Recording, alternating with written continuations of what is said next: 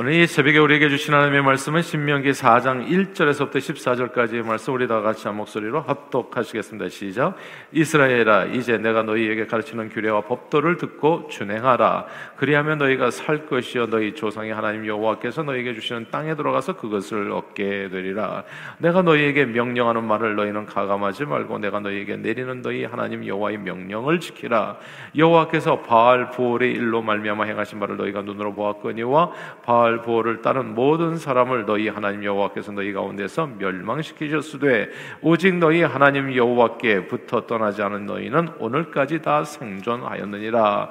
내가 나의 하나님 여호와께서 명령하신 대로 규례와 법들을 너희에게 가르쳤나니 이는 너희가 들어가서 기업으로 차지할 땅에서 그대로 행하게 하려 함인즉 너희는 지켜 행하라. 이것이 너희 민족 앞에서 너희의 지혜요 너희의 지식이라. 그들이 이 모든 규례를 듣고 이르기를 이 큰 나라 사람은 과연 지혜와 지식이 있는 백성이로 하리라. 우리 하나님 여호와께서 우리가 그에게 기도할 때마다 우리에게 가까이 하신과 같이 그 신이 가까이 함을 얻은 큰 나라가 어디 있느냐? 오늘 내가 너희에게 선포하는 이 율법과 같이 그 규례와 법도가 공의로운 큰 나라가 어디 있느냐? 오직 너는 스스로 상감이여 내 마음을 힘써 지켜라. 그리하면 내가 눈으로 본 그 일을 잊어버리지 말라. 내가 생존하는 날 동안에 그 일들이 내 마음에서 떠나지 않도록 조심하라. 너는 그 일들을 내 아들들과 내 손자들 자들에게 알게 하라.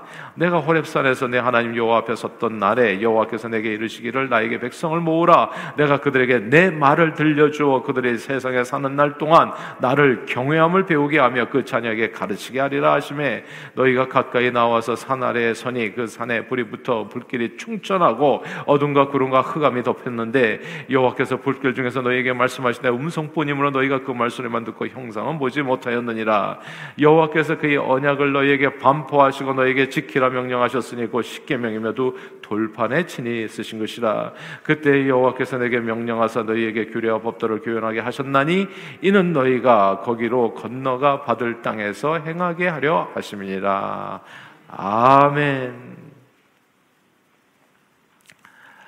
이 세상에 법이 없다면 어떻게 될까요? 국민들이 민의를 모아서 만든 사회법이 없다면 아, 힘이 센 사람이나 폭력이 지배하는 사회가 될 것입니다. 아, 법이 있어도 사실 초법적으로 움직이는 사람들이 많기 때문에 유전 무죄, 유전 무죄, 유, 무전 유죄, 유전 무죄라는 탄식 소리가 뭐 끊이지 않는 경우가 많은데 거, 그 게다가 법마저 없다면 어떻게 되겠어요? 그런 이제 황야의 무법자, 이제 그 무법 무법 시대가 열리는 거죠. 뭐 총을 가장 잘 쏘는 힘센 악인이 약한 사람들을 괴롭히며 세상을 다스리는 무지막지한 일이 벌어질 수 있습니다. 보세요. 단순한 교통사고가 나도요, 우리가 거기에서 멱살 잡고 싸우지 않는 까닭은 법이 있기 때문이거든요. 우리가 이 법이 있으니까 법에 그냥 호소하고 누가 잘못했는지 경찰이 와서 판단하고 리포트를 쓰고 거기에 따라서 그냥 같이 진행하면 돼요. 근데 단순한 교통사고가 나도 법이 없으면 공정한 판단을 떠나서 목소리가 크고 주먹 다짐해서 이긴 사람이 무조건 승리하게 될 겁니다. 막 험한 말하고 그리고 막 이렇게 뭐이게 뭐 부수고 말이지 이렇게 힘쓰는 사람이 이길 거예요.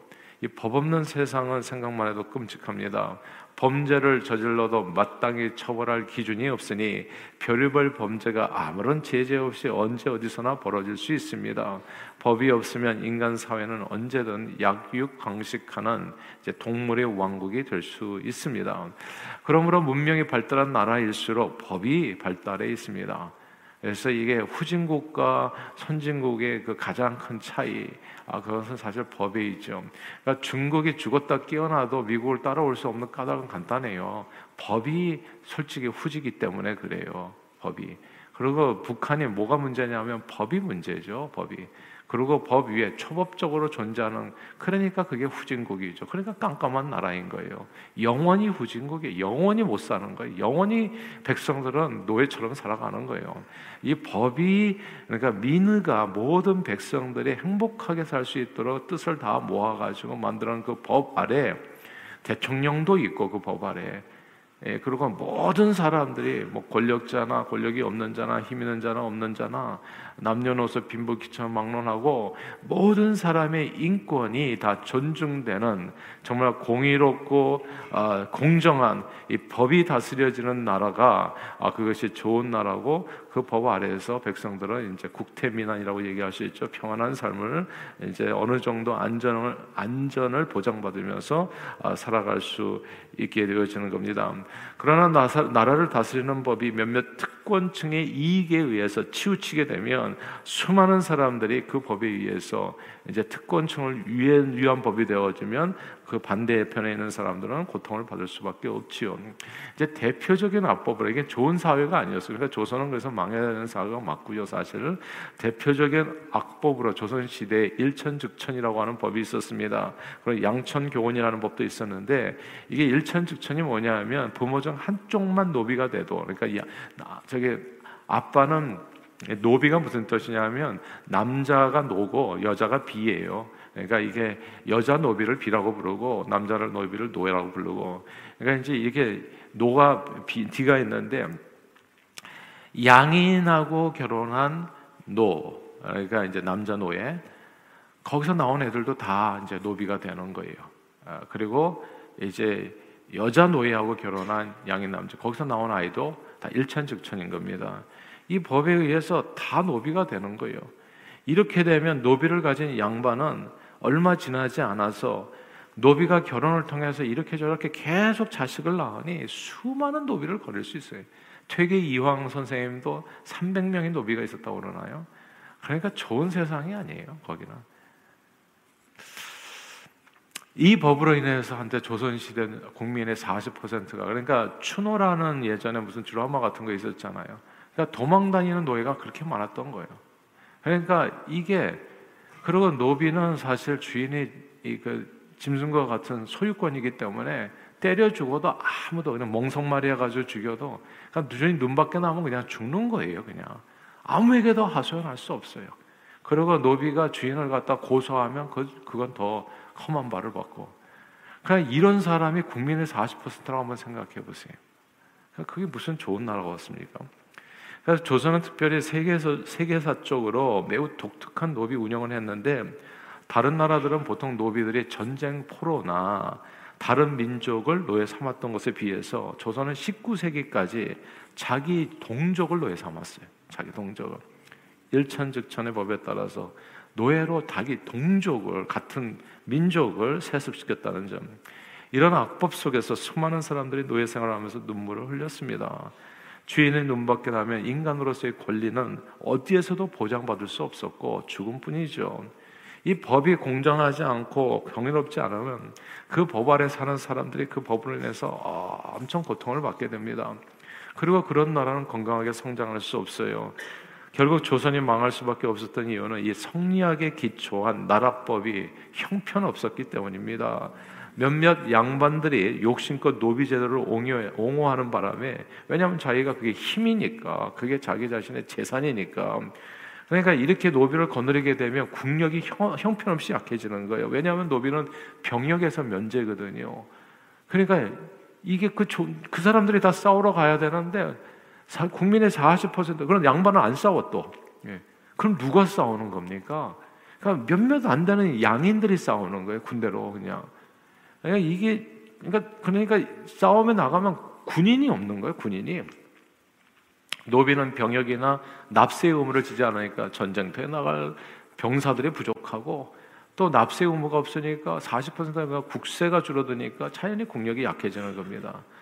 근데 이 그러니까 이 법이 참 문제죠. 그러니까 법이 좋아야 된다는 거. 그런데 약 지금부터 3,500년 전에 이 뭐 조선 시대에서 이게 뭐 100년 전에 조선 시대 아닙니까? 120 이게 200년 전만에 와도. 근데 그게 아니라 지금부터 3,500년 전에 조선 시대법과 비교할 수 없이 탁월한 선한 법이 하나님의 은혜로 모세를 통해서 시내산에서 이스라엘 백성들에게 주어집니다. 그게 모세의 율법인 거예요.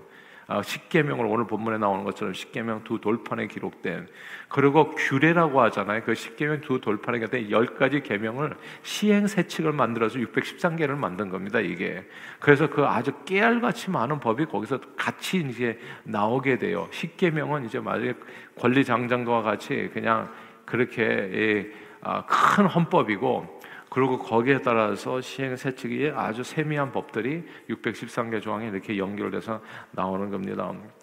근데 이 법들이요, 그 3,500년 전에 주어졌음에도 불구하고 조선시대 법보다도 훨씬 더 공정하고 정의롭다는 거 아세요? 예. 진짜 놀랄 정도로.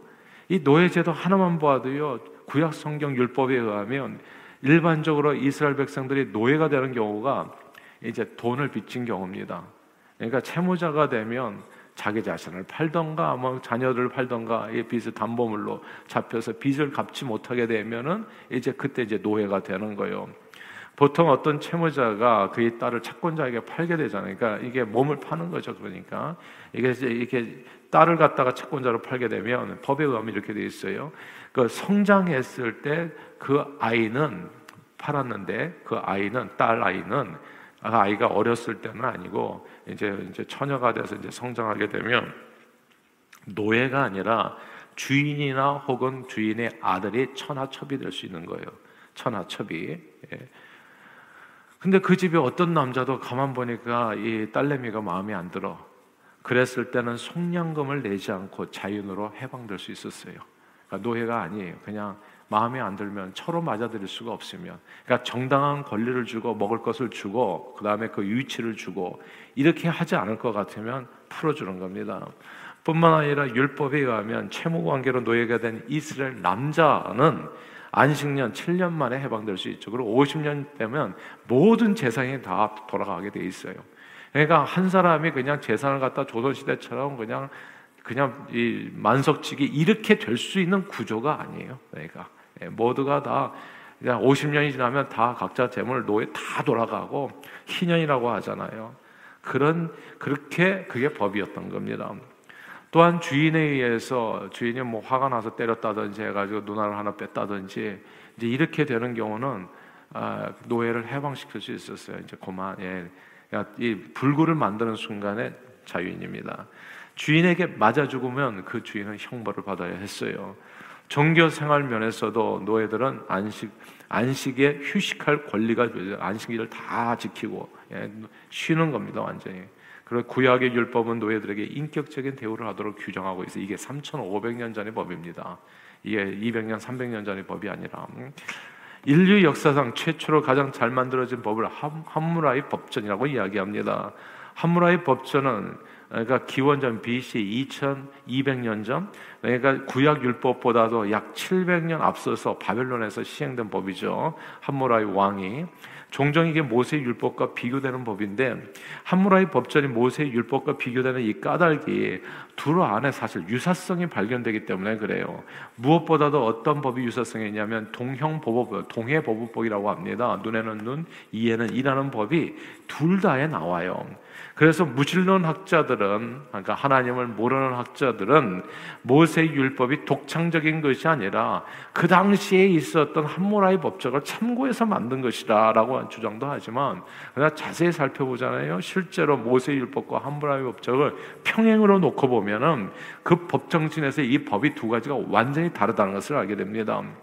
함무라이 법정에서 동해 보복법은요 보복과 복수의 보복법이거든요. 보복의 방점이 찍혀 있습니다. 예를 들어서 양반이 귀족의 눈을 다치게 한 경우에는 가해자의 눈을 다치게 해야 된다. 이게 법이에요. 한무라의 법죠.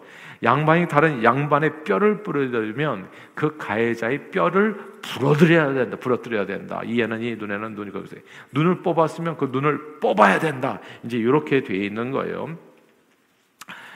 그런데 한무라의 법적은 뭐가 문제냐면 자기보다 신분이 낮은 귀족이 아닌 평민, 귀족이 아닌 노예. 요 요걸 그러니까 노예를 뿌렸을 때 노예의 눈을 뽑았을 때는 상관이 없고 노예가 아니라 양인, 평민의 눈을 뽑았을 때 돈으로 지불하면 된다 이렇게 돼 있어요. 그러니까 이게 철저하게 한무라의 법적은 양반이나 귀족에게 유리한 법으로 되어 있고 그들의 신분을 유지하기 위한 방편으로 양반들은 절대 귀족들은 보복당하지 않습니다. 복수당하지 않도록 제정된 악법이라는 것을 이거 둘 평형으로 보고 알게 돼요. 근데 성경 모세의 율법은요 이렇게 평형으로 보면은 겉보기에는 눈에는 눈, 이에는 이 해가지고 한문화의 법전하고 아주 비슷한 것 같지만 그 법 정신과 적용에서는 율법이 더 중요한 바 의와 인과 신이라고 얘기하잖아요. 이게 다른 거예요. 모세의 율법은 보복의 방점이 있는 게 아니라 오히려 무제한의 복수를 제한하기 위해서 되어 있습니다. 그러니까 이게 그러니까 옛날에 이랬거든요. 그러니까 평민하고 양민, 이뭐 평민 양반이 뭐 저기 이스라엘 백성 사이에서 서로가 없었지만 같은 동족 사이에는 그게 없었거든요. 그러니까 이렇게 돈 때문에 이제 몸을 팔았다가도 다시 7년이면 돌아오고 50년이면 다 돌아오기 때문에 사실 영원한 노예는 없는 거예요. 그냥 다 같은 같은 이렇게 똑같이 인간으로서 존중받으면서 살게 되었는데 그런데 이 과거에 이제 이 함무라이 법전을 포함해 가지고요. 양반들은 뭐냐면 자기가 당하잖아요. 눈을 뽑히잖아요.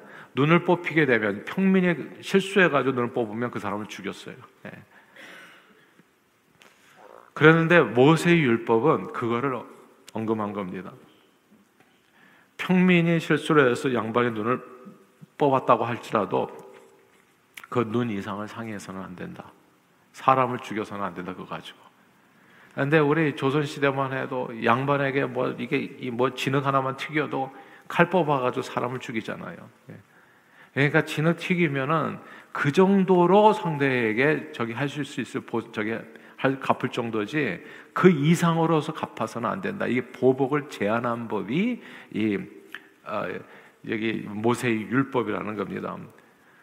그리고 출애굽기 21장에 보면 여기 방점이 어디에 찍혀 있냐면 이렇게 되어 있어요. 말씀이 사람이 서로 싸우다가 아이벤 여인을 다쳐서 낙태케 하였거나 다른 해가 없으면 그 남편의 청구대로 반드시 벌금을 내라고 되어 있고 이어지는 말씀에서 다른 해가 있으면 값되 생명은 생명으로 눈은 눈으로 이는 이로 손은 손으로 발은 발로 데운 것은 데움으로 상하게 한 것은 상함으로 때린 것은 때림으로 갚을지니라 이 갚으라고 돼 있어요 단어가 여기에는 뭐라고 되어 있어요? 보복하라고 되어 있고 한무라이 법적에서는 반드시 보복해라.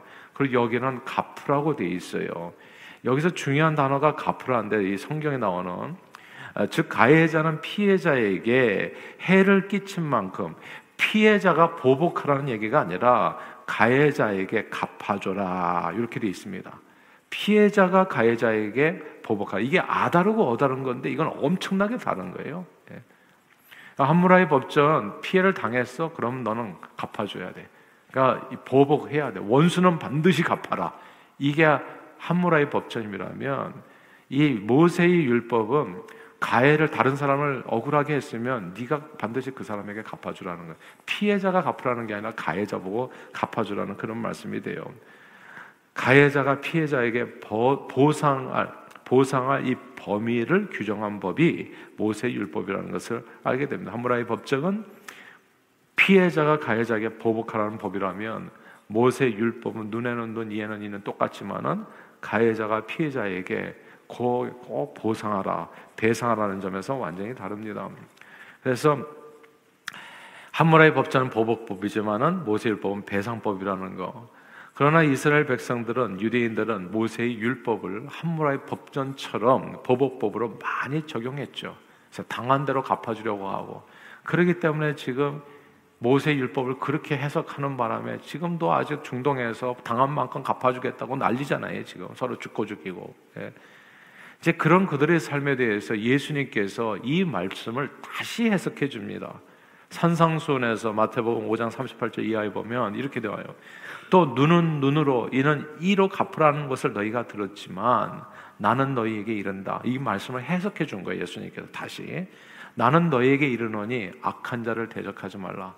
네 눈을 뽑은 자에게 갚으려고 보복하려고 하지 말라는 뜻이에요.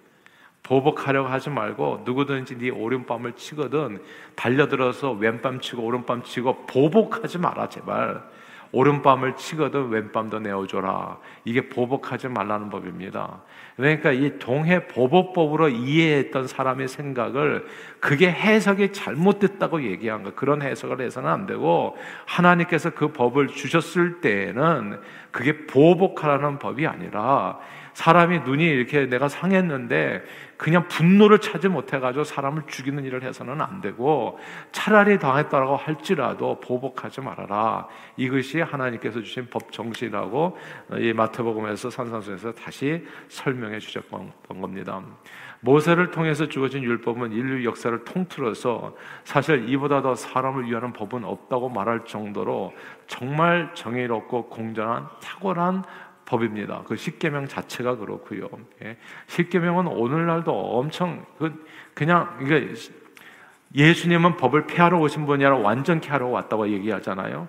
그 십계명이면 살인하지 말라는 게 마음으로 미워해서 살인한 거기 때문에 미워하지 말라는 것이 다 포함된 법이거든요. 그리고 부모를 공경하라. 이게 너무너무 중요한 법들이에요. 그 안에 인간으로서 살아야 될 도리가 너무너무 잘 적혀 있는 거예요. 우상 숭배하지 말라는 법부터 시작해 가지고요.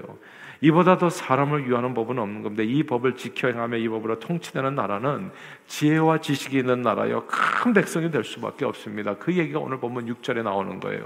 우리 6절 한번 같이 한번 읽어볼까요? 4장 6절입니다. 시작. 너희는 지켜 행하라. 이것이 여러 민족 앞에서 너희의 지혜요. 너희의 지식이라. 그들이 이 모든 규례를 듣고 이르기를 이 큰 나라 사람은 과연 지혜와 지식이 있는 백성이로다 하리라. 아멘. 여기서 과연 지혜와 지식이 있는 백성 이 구절을 주목해야 됩니다. 지혜와 지식은 하나님의 말씀을 통해서 옵니다. 이게 중요하니까 반복할게요. 사람의 지혜와 지식은 하나님의 말씀을 통해서 옵니다. 똑똑한 사람이 되는 것보다도 지혜로운 사람이 되는 게 중요해요. 인간관계에서 특별히 머리는 똑똑한데 별일도 아닌 일에 그냥 이렇게 상처받고 상처 주고 다투고 원수되고 이런 사람들 진짜 많아요. 근데 지혜로운 사람은 지, 진짜 지혜로운 사람 하나님의 말씀을 따르는 사람이에요. 누가 왼뺨을 쳤다는 오른뺨까지 내놓을 수 있는 근데 그런 사람이 없잖아요. 왼 오른밤을 치면은 너 나 쳤어? 지금 진짜 이거 진짜 다 한 거야? 그 다음부터 달려 들어 가지고 왼밤 오른밤 치고 다리도 부러뜨리고 이게 사람의 심리거든요. 그러니까 이게 지혜 없이 사는 사람의 모습이라는 거예요. 그러니까 그렇게 살아가면 결국 세상과 원수돼서 항상 이 원수 갚고 갚는 그런 그냥 이 악순환 속에서 사람이 아비 규환처럼 살아갈 수밖에 없다는 거. 우리는 이 말씀을 통해서 지혜와 지식은 정말 하나님의 말씀을 통해서 얻을 수 있다는 것을 깨닫게 됩니다. 너희가 이 하나님의 말씀에 따라서 살아가면 내가 너에게 준 그 땅에서 너희 생명의 길리라 바알 부월의 예를 들어가면서 거기에서 간음했던 거거든요 이스라엘 백성들이 이 당시 세상만 해도 간음하는 게 죄가 아니었어요 다 예. 그냥 그 진짜 이 온갖 죄를 저질러도 다 괜찮은 근데 하나님께서 이 십계명을 주시면서 정말 하나님의 백성으로서 거룩한 백성으로서 어떻게 살아가야 되는지 그것을 깨닫게 해주시고 그렇게 살아가게 될 때 그 생명이 길어진다는 거. 그러니까 왜 이 나라가 망하고 그러냐 하면 결국 법이 엉망이기 때문에 나라가 망하는 거예요. 조선이 왜 망하겠어요? 망할 수밖에 없는 나라입니까? 국민의 40% 노예를 그런 나라가 어떻게 흥할 수가 있겠냐고요. 그리고 몇몇 특권층이 다 힘을 가지고 공자왈 맹자왈 알고 보니까 이율곡 이 이황 우리가 다 존경했던 그 모든 사람들이 다 알고 보니까 한없이 부족했던 사람들이요. 알고 보니까 나중에 근데 그 부족했던 그 지혜와 지식을 하나님의 말씀을 보면 깨닫게 돼요. 사람이 한 사람 한 사람이 얼마나 존, 존경, 이렇게 존중받아야 마땅한 귀한 사람이 이제 하나님의 형상으로 지음받은 사람이라는 것. 그리고 서로가 서로를 노예 삼아서는 안 된다는 거. 잠시 남의 옷을 맡아주더라도 그 옷을 다시 돌려줘야 된다는 거. 예. 속옷을 달라고 하는데 겉옷도 줘라. 오리를 가자는데 심리를 가져라. 이게 하나님의 말씀의 법인 겁니다. 하나님의 말씀의 법을 따라서 살아갈 때 사람은 지혜 있게 돼요. 지식을 갖고 살아가게 되는 겁니다. 하나님의 말씀을 읽고 묵상하고 적용하면 그는 정의롭고 공정한 사람이 되어집니다. 그리고 사람을 죽이는 사람이 아니라 사람을 살리는 사람이 될 수 있어요. 디모데전서 3장 16절에 그렇게 말씀 나오잖아요. 하나님의 말씀은 교훈과 책망과 바르게 한과 의로 교육하게 유익하니 하나님의 사람을 온전케 한다고요. 사람을 온전케 하는 것이 하나님의 말씀인 겁니다. 모든 인간 삶의 내용이 부부 생활에 대해서 부모와 자녀 관계에 대해서 이웃 관계 모든 지혜와 지식이 성경 안에 다 들어 있어요. 그리고 이 말씀에 따라서 살면 복을 받게 되어 있습니다. 성경은 얘기하잖아요. 복이는 자는 악인의 꾀를 쫓아내고 죄인의 길에 서지 않고 오만한 자의 자리에 앉지 아니하고 오직 여호와의 율법을 주야로 묵상하는 자로다. 저는 시냇가에 심은 나무가 시절을 쫓아 과실을 맺은 것 같으니 그 행사가 다 형통하리로다 말씀했습니다. 시냇가에 심은 나무처럼 그 행사가 다 형통, 만사 형통한 삶을 살아가는 길이 지혜와 지식을 주는 하나님의 말씀을 따라 살아갈 때 이루어진다는 거예요. 그러므로 저는 저와 여러분들 늘 하나님의 말씀을 읽고 듣고 묵상하고 지켜 행해서 지혜와 지식으로 개인과 가정과 교회와 사회를 온전히 세워가는데 존귀하게 쓰임받는 저와 여러분들이 다 되시기를 주 이름으로 축원합니다. 기도하겠습니다. 하나님 아버지 우리에게 주의 말씀을 주어서 우둔한 자를 지혜롭게 하시고 하나님의 말씀에 따라 순종하여 생명의 길을 걷게 해주심을 감사드립니다. 자기 생각과 지혜와 지식을 버리고 늘 말씀에 주어진 지혜와 지식을 따라 말씀을 주야로 묵상하며 순종하여 풍성한 삶을 누리며 많은 영혼을 구원하는 데 쓰임받는 저희 모두가 되도록 축복해 주옵소서 예수 그리스도 이름으로 간절히 기도하옵나이다. 아멘.